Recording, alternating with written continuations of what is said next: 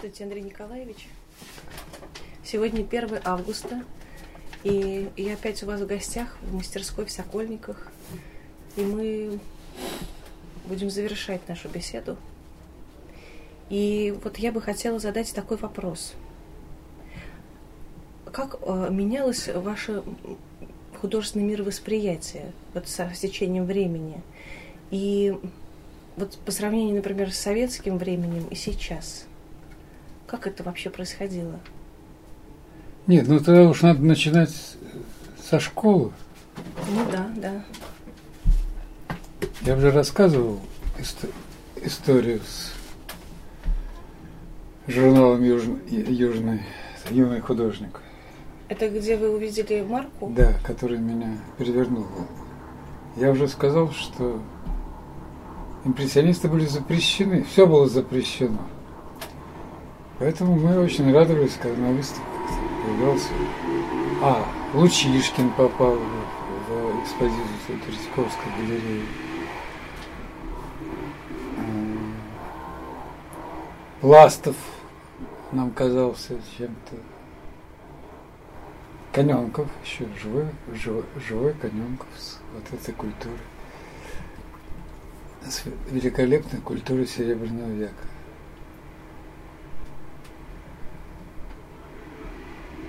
Ну, потом пришла, а, потом античность. Дело в том, что когда вывезенные из Дрездена, ну, часть, наверное, керамической коллекции находилась на хранении в Строгановке. Это стояло все, по-моему, даже в незапертых шкафах в таком помещении. На самом деле часть школьного коридора просто, где проводились занятия по истории искусств. Это производило сильное впечатление. Потом я, я поступил в 1953 году, когда закрыли музей Пушкина, чтобы выставить подарки вождю не помню, сколько это, насколько это. Нет, по сути, в 23-м он откинул, то есть в 53-м он откинул копыта, значит. Все, а, в 49-м случился его юбилей. В 53-м, наверное, уже открыли музей обратно. С нормальной экспозицией. Антика. Ну, потом все фольклор – народное искусство и русское народное искусство, север, прялки, иконы.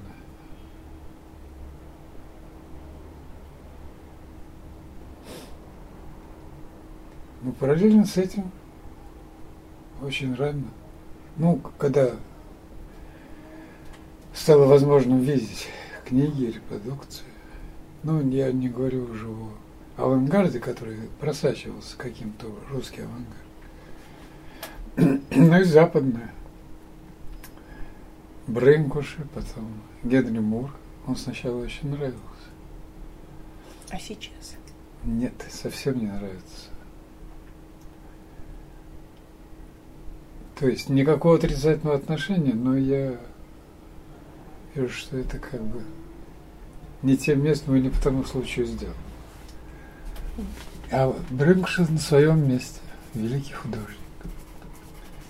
Я смотрю на его, ну, есть, ну, как это, существует допущенное число бронзовых отливок, которые считаются оригиналом. Во всех больших музеях есть его птица в пространстве.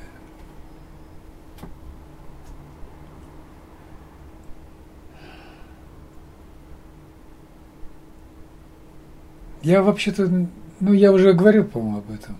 Но в современных потоках мои сверстники или, ну, или люди на 10 с небольшим лет меня старше,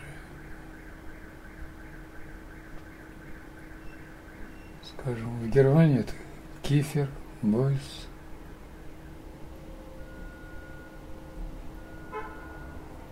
минимализм. Но это уже все после 90-го года пришло. Хотя я к этому где-то пришел и сам. То есть у меня уже сложилась эта линия. И она стала даже ведущей. Линия так, минимализма и то, что на Западе называлось арте повера.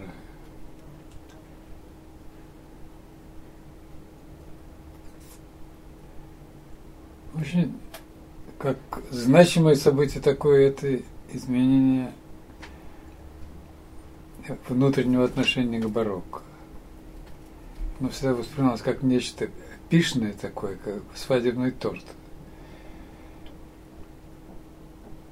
И с очень большой нагрузкой намерений. А потом я понял, что это нам открылось, барокко открылось время, категория времени. Собственно, пейзаж возник в барокко, его не было до этого. Это Рубенс, это его, его пейзажи.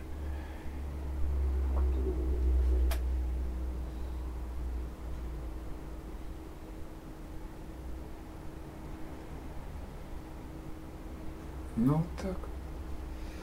А вот э, суровый стиль. Вы же относились к нему, хоть и, были младше? Я, я к нему, не, э, собственно, никак особо не относился, я был просто в этой компании. И это превосходные художники.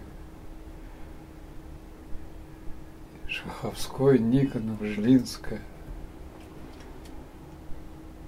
Хотя вот к искусству Васнецова я окончательно, я и вот, и, вот даже, собственно, я не знаю, можно ли отнести к этому. Я,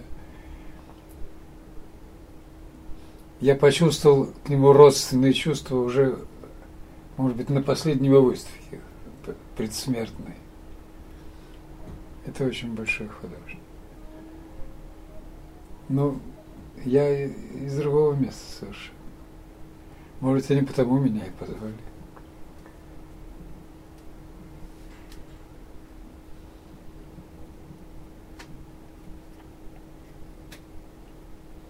Ну вот вы были все в одном месте и как-то ведь влияли друг на друга. И вообще, как вот складывался этот суровый стиль? Вы не могли бы? Не, это я не по моей части. Да. Я этим особенно не интересовался. Вейсберг, который не относился к суровому стилю. Много очень хороших художников. Но выставки-то были совместные у него с этой группой, которая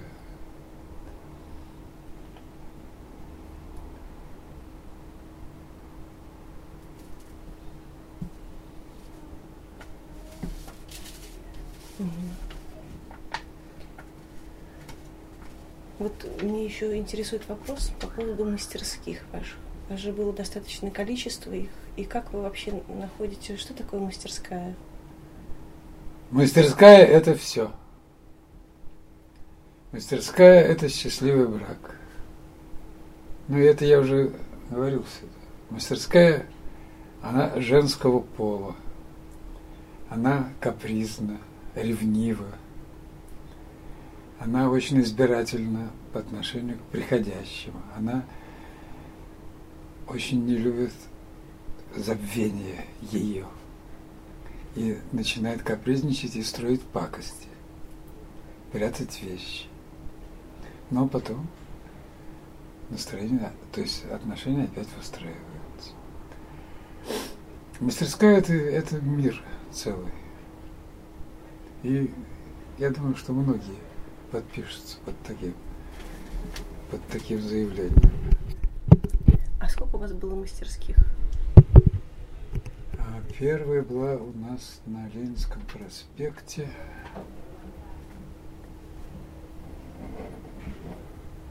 На Ленинском проспекте на углу его пересечения с Ломоносовским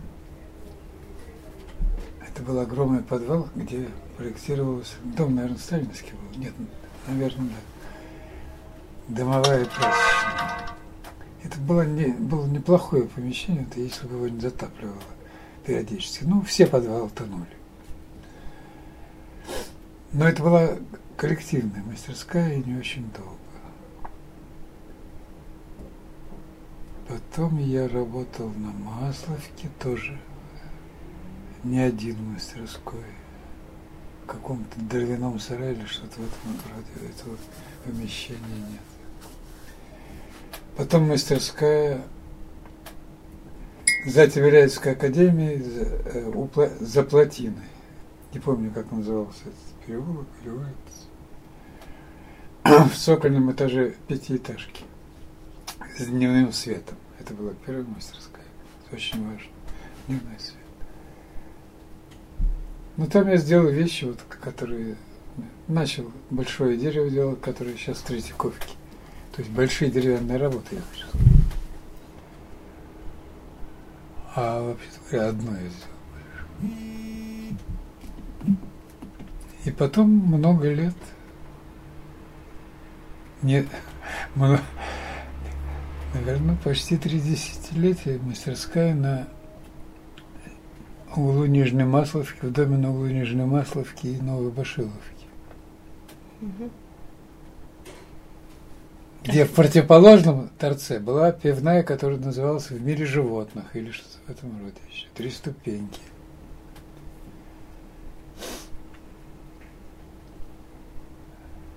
Это было потому, что под моими окнами часто собирались отдыхающие потребители и галдели, но никаких конфликтов не было. Мы как бы совершенно параллельные, не заинтересованно существовали. А это сколько было вам лет, вот когда появилась вот первая своя мастерская на Масловке? Не коллективная. Сейчас мы сообразим, какой это был год. Ну, а, ну вот за 30 уже, 31, 32, что-то в этом роде. Угу. И там я, ну да, там я делал тульский рельеф уже. Этот 70-й год.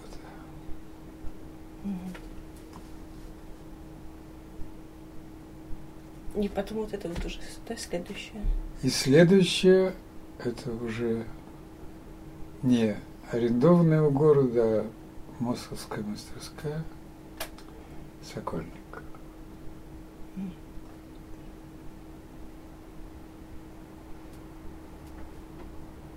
Да, вот только и все.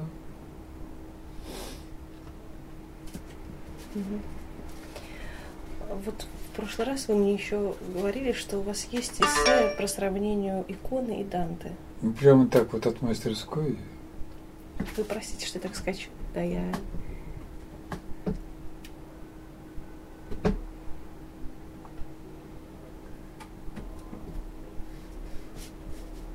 Ну, икона очень значительное и сложное явление. Это, собственно, не произведение искусства,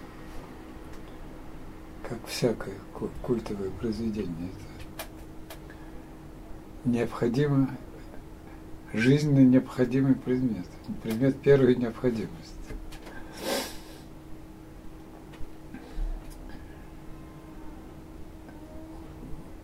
Я купил или мне подарили книжку, э, собственно, научную книжку. Это исследование, которое называлось Новгородская икона 15 века. Там были черно-белые репродукции, у меня она есть где-то, только я ее сейчас не, не найду. Большое количество икон там из вот новгородского 15 века. И, скажем, вот очень любимый мной сюжет – это «Воскрешение Лазаря». Хотя совершенно, ну, как и полагается, икона – это как бы рисунок свидетеля. То есть полагается придерживаться вот этих принципов экспозиции от одного к другому. И я был поражен, какая свобода внутренняя в этом. Ну и потом очень важно то, что в производство иконы входило невероятной высоты э, артистическое мастерство. Но это можно видеть там по а, в, э, Феофановская икона Преображение Третьяковской галереи, где видны его поправки. Ведь по правилам икона рисовалась одной линией с начала и до конца. То есть и не рисовалась, а продавливалась на костяным инструментом на свежем левкасе. Ну, вообще палеологовское искусство, оно как бы не окрашено никакими мрачными тонами и по совершенству ну, то же самое, что там современные, скажем, работы Ренессанса.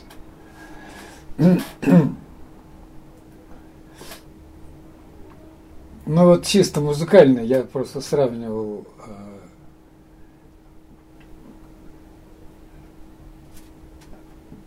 воскрешение Лазаря там Данте и вот этих эти вот новгородские иконы. Ну,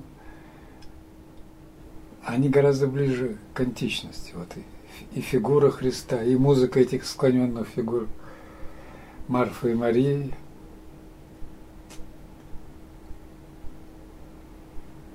Но тогда я еще не видел Данте вживе. Даже не мечтал об этом.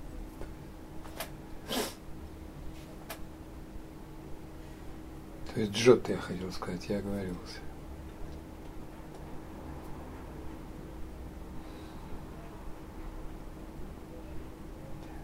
Ну, они у меня совершенно в разных этих местах, в разных углах коллекции.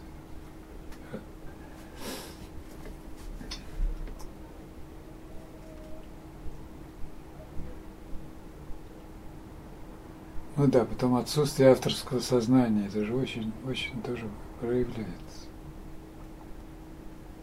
В смысле, в возрождении? В иконе. В иконе. На русских иконах подписи возникают только в конце 17 века. Это художники, если я не ошибаюсь, это художники оружейной палаты. Люди на зарплате. Они, они подписывали иконы. Это тогда, когда они уже берут с построения перспективы с голландских гравюр. Ну, это тоже очень интересно. Вот это вот барокко 17 века, оружейный палат, мастеров оружейной палаты.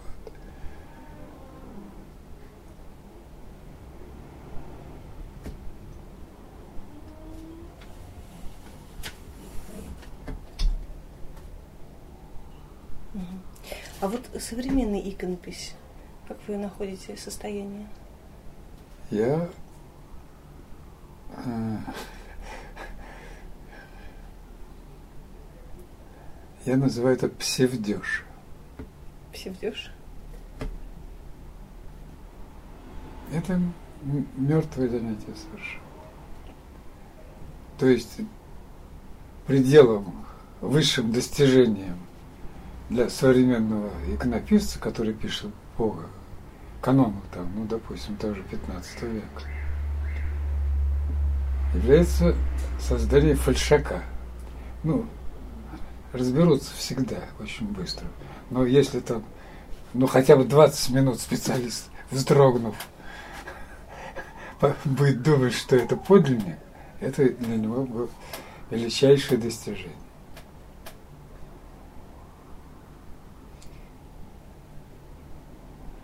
Ну, вообще ведь икона она должна настраивать на молитву. Икона не должна дос... никого ни на что настраивать. Ее не видно, как вы знаете. Во-первых, она черная всегда, потому что лифа чернеет, особенно когда коптят эти самые лампады и все прочее. Потом она забита э, окладом. И важно ее присутствие. Все остальное не имеет никакого значения. Никто не рассматривает икону. И там ничего не видно. Троица Рублева тоже была за, э, закрыта окладом. Видно ну, были только лики и руки, как полагается, которые к оригиналу имеет очень относительное отношение, то есть к первоначальному. Я в свое время увлекался и прочел много по истории иконоборчества. И аргументы противников иконопочитания были очень весомые. Очень весомые, понятные, ну, явное язычество. Но защищали поклонение икону, нет, поклонение, поклонение, почитание икон. Это очень существенно. Икона не объект поклонения. Ну, самые высокие люди самой высокой духовной жизни того времени и там принимали за это муки. И в их аргументации нет ни, ни единого слова о качестве иконы как произведение искусства, которым она, опять же, не является, как, как мы установили.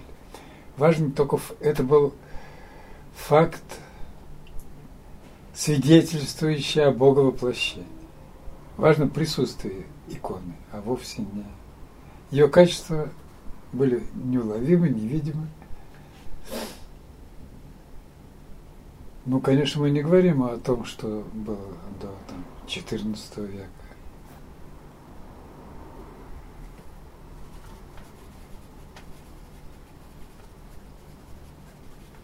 То же самое и в фресковых росписях. Кровезе, кажется, сказал, как великолепны русские древние церкви. Только мешает, им очень мешает живопись на стенах. Ну, никто, естественно, не, не, архитектура должна быть такой, какая должна быть. Вот она такая, а поскольку есть некоторые поверхности для размещения нужной информации, то они занимались ярусами сплошь. Причем сюжеты и их размещение, это все было не дело художника, это все он получал по списку. Этот, автор всего этого, конечно, местный епископ. Но он мог это перепоручить да, там, другим каким-то. Мог священник делать. Так что мы, здесь мы в области идеологии находимся. Ну, тем не менее, вот э, современная монументальная живопись. Вообще, вот, а как тогда в храме э, рассказывать? Ну вот народ ведь был совершенно не, не, неграмотный. Это известно. Это, да. Это... Как, как же вот ну, воздействовать? Это же такая вот просто э, схема это функция, миропонимания. Это, как... эта функция была, да. Особенно если мы возьмем еще более раннюю каппадокийскую живопись, то, конечно, они с восторгом вот рисовали все, все эти сцены и с непосредственно с непосредственным своим чувством, со своим отношением именно к событию, которое они изображали. Но это, это время детства. А потом это не, нечто обязательное, окостеневшее. То есть в современной иконописи и вообще монументальной живописи современной, церковной, получается, что вот именно вот эта вот закостенелость и является нежив, неживым моментом. Нет, еще еще попытки следовать образцу там, и в технике, и во всем. То есть э, вы видите путь, что развива, развивалось бы это искусство, если бы оно было... Оно никогда бы не развивалось, потому что его время отошло. Угу. Есть, скажем, памятник такой, как таблетки, да, новгородские. Да. Но это как рассуждение на, на канонические темы. Как специалисты это прочитывают. Это действительно смысловое послание. Но это, это конец 16 века или середина даже. Да. Так не скажем. Угу.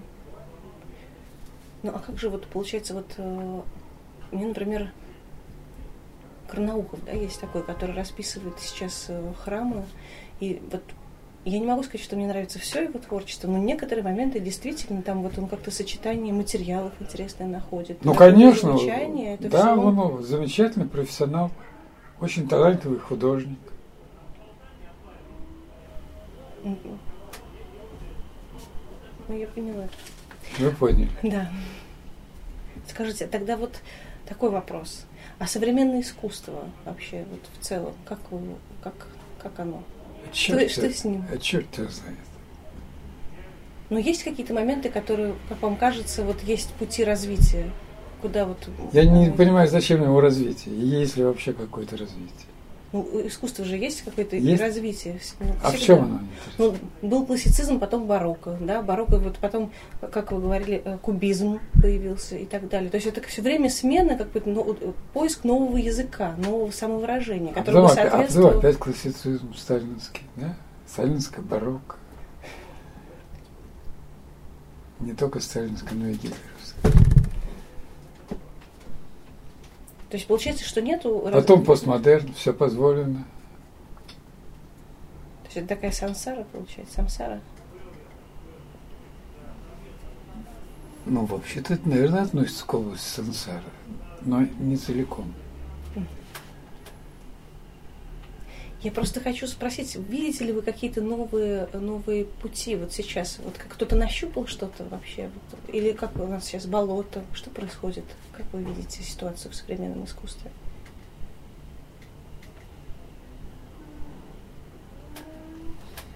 Меня...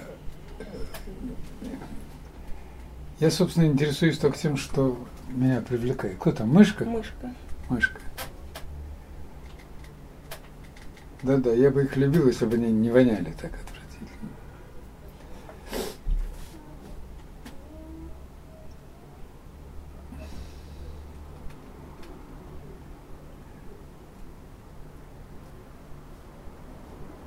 Не знаю, у меня ни, ничто не вызывает агрессивного неприятия. Ну вот не, некоторые вещи не хочется смотреть, от них отворачиваешься то, что кажется новым, непривычным и оглушительным, как мы знаем, через 20 лет входит преспокойно в классику лучшей своей части и помещается в историю искусства. А вы используете новые технологии в своих? Что такое новые технологии? Ну, видео, там, ну, все эти вот инсталляции. Все вот сейчас будет выставка, на которой будет множество видео. Но я а, ну я снял фильм Енисей, да. Угу. На Красноярской биеннале, да. Ну, а кто не снимал вообще телефоном фильм? Просто я плыл, плыл на теплоходе, или я уже об этом говорил, наверное. По-моему, нет. И снимал береговую линию. Вот 30 минут съемки. Очень хорошо получилось.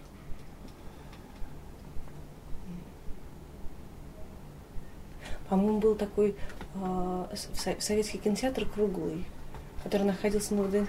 Там э, я видела кино. Кругорама была какая-то. Да, да, да. Там да. было кино «Путешествие по Волге». Там тоже все время береговая линия и вот это вот. А я не, не, не видел, да, нет. Нет, ну искусство фотографии, которое нисколько не помешало искусству живописи, как и кинематограф не помешал театру нисколько. Сказал, чего еще надо?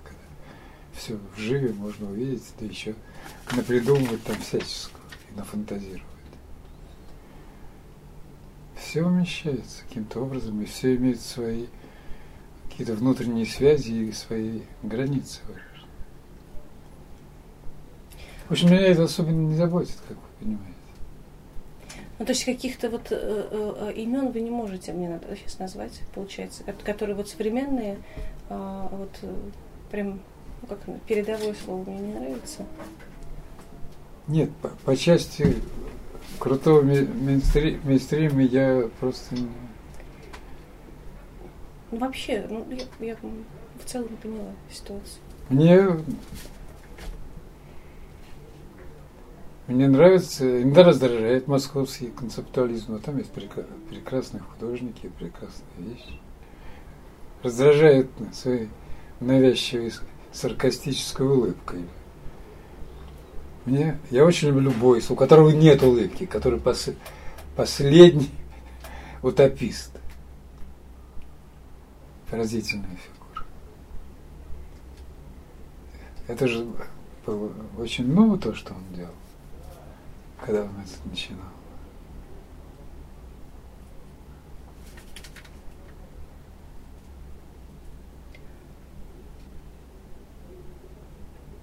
Михаил Рогинский, который, собственно, у нас как бы авангардист, это просто великолепный живописец. Как он про себя и говорил, я хочу мазать, больше ничего.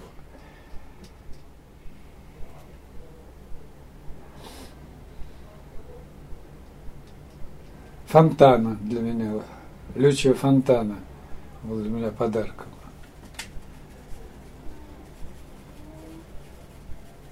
Ну, много. А вот музей медиаискусства на, на Остоженке, вот э, те, то направление. Вот, Свибловский? Да, да, да, да. Как вы вообще находитесь? А какие направления? Я последний раз был на выставке, где что-то показывали, какие-то там вещи. Ничто не казалось мне слишком новым. Я с удовольствием э, смотрел Бекона, там было три или четыре его картинки. Я просто не пропустил в Москве его большую выставку и так и, ну, что есть в музее на Западе, тут. По-моему, я больше ничего не запомнил там, кроме. Хотя я внимательно посмотрел. Но меня мало интересует это, чисто интеллектуальные вещи, когда произведение является только поводом к произнесению некоторых слов. Хотя слова произносить можно по-любому. Но некоторые вещи живут и без слов. Бекон это великолепно же, страшновато. А современная скульптура? А что такое современная скульптура? Я не знаю. Может, я не видел современную скульптуру. А, ну я видел. Но есть сейчас вот вещи, которые сделаны не руками, а каким-то компьютерным автоматом, отлито в пластмассе, там, ну, все что угодно можно отлить человека, где каждый волос будет. Как? Но это не производит на меня большого впечатления.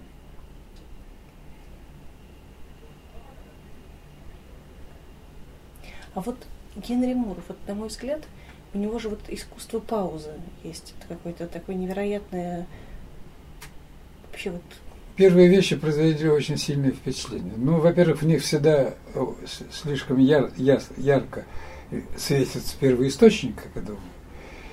И во-вторых, он еще э,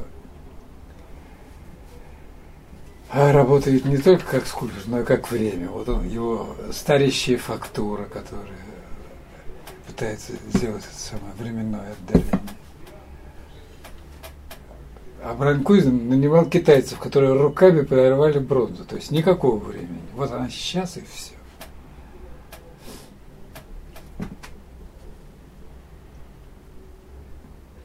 А вообще вот ваше отношение к паузе в искусстве? Что-то я слышал. А! Это Карнаухов записался в фильм, который будет у нас на выставке. Он говорил, Красулин – это пауза. Как интересно. Ничего, не хочу возразить. Потом я это слышал не первый раз.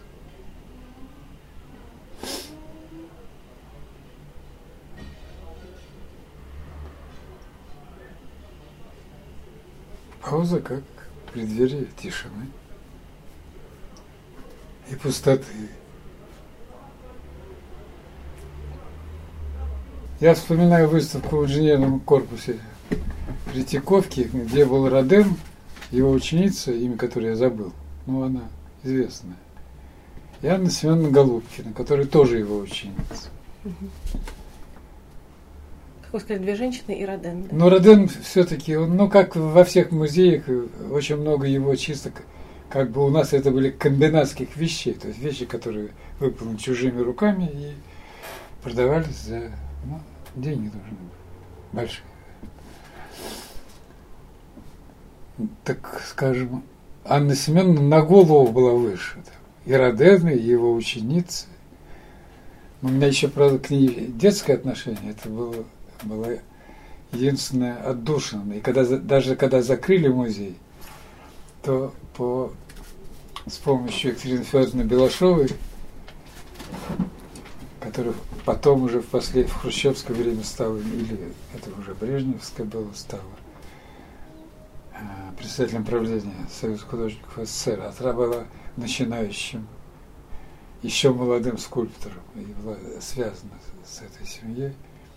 И мы могли туда ходить. И это музей-мастерская с этим запахом, эти вещи. Ну, они великолепные, действительно. Так что я просто не делаю никакого различия.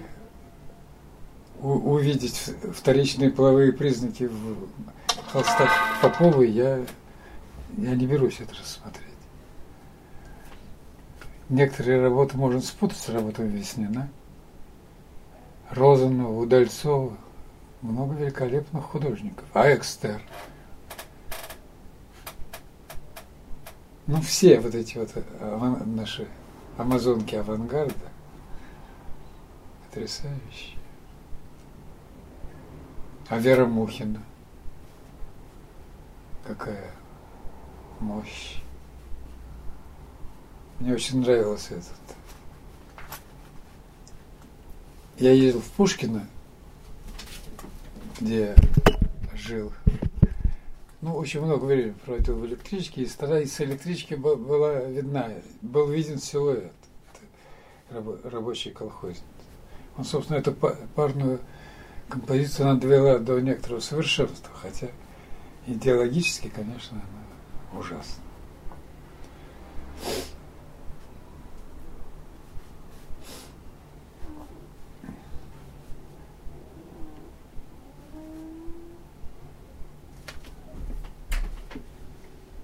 Так что не важно, мужчина или женщина, важно, что в искусстве.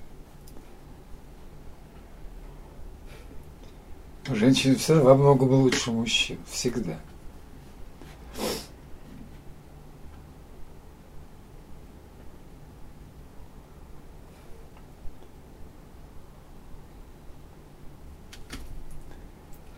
Ну, не знаю.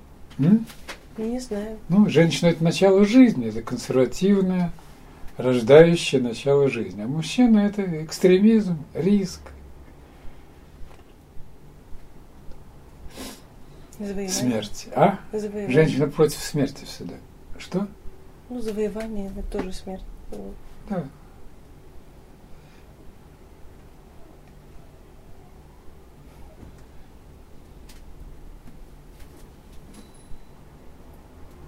Потом и, и поэтессы, и, и пророчицы, и, кажется, и художницы появились в незапамятные времена. То есть это упоминается в каких-то античных текстах.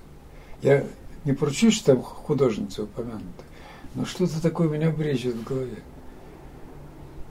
Ну, даже дикон, диаконисы были. М? Даже диаконисы были. Диконисы это, ну, это, это к искусству не имеет отношения, это служебная фигура. Ну, конечно, были. И сейчас фактически они есть, хотя, собственно, это, как бы сказать, должность, она деградировала, превратилась в, в ревущего медведя, а не в служителя общины. Но есть не настоящие диаконы. Не настоящие? Настоящие, а, есть. настоящие. Диакон это творческое начало. Иконы писать может, переписывать книги и так далее.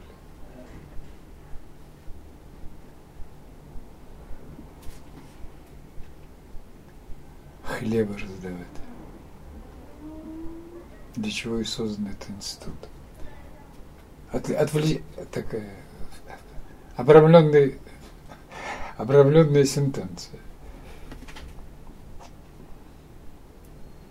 Хэппенинг это, собственно, перформанс. Мне нравится. И как это проявляется в ленд-арте. Ну тут я уже что-то такое делал, вот как прогулки, там, скульптур. Хотя это уже не современно, это уже очень давно. Ну да. А что современное? Вот вы в курсе дела?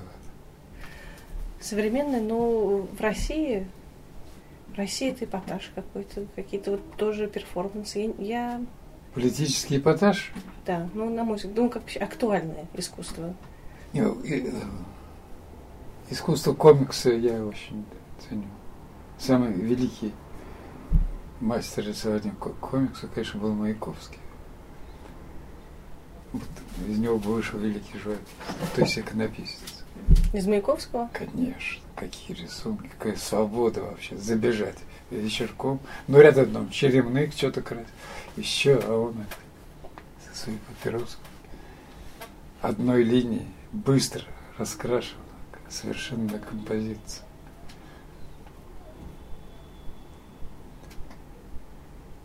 И отвратительно делаю я.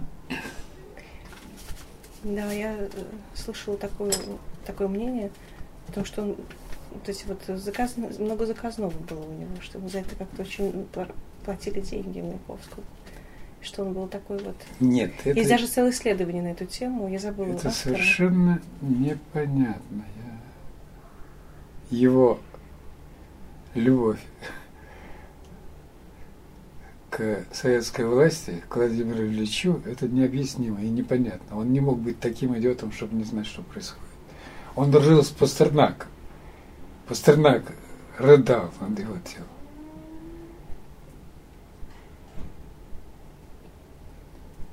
Да, это какой-то удивительный, Ну. необъяснимый момент. Хорошо, что есть тайны. Совершенно необъяснимо.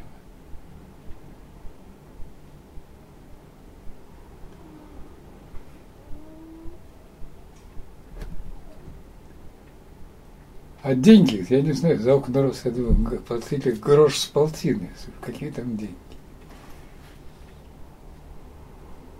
Но он много издавался.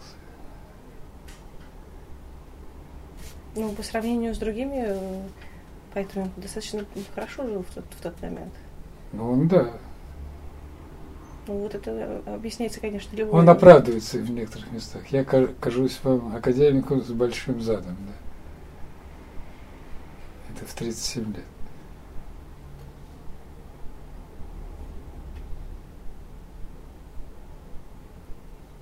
Нет, нет, моя первая любовь к нему не, не угасла. Я великий поэт.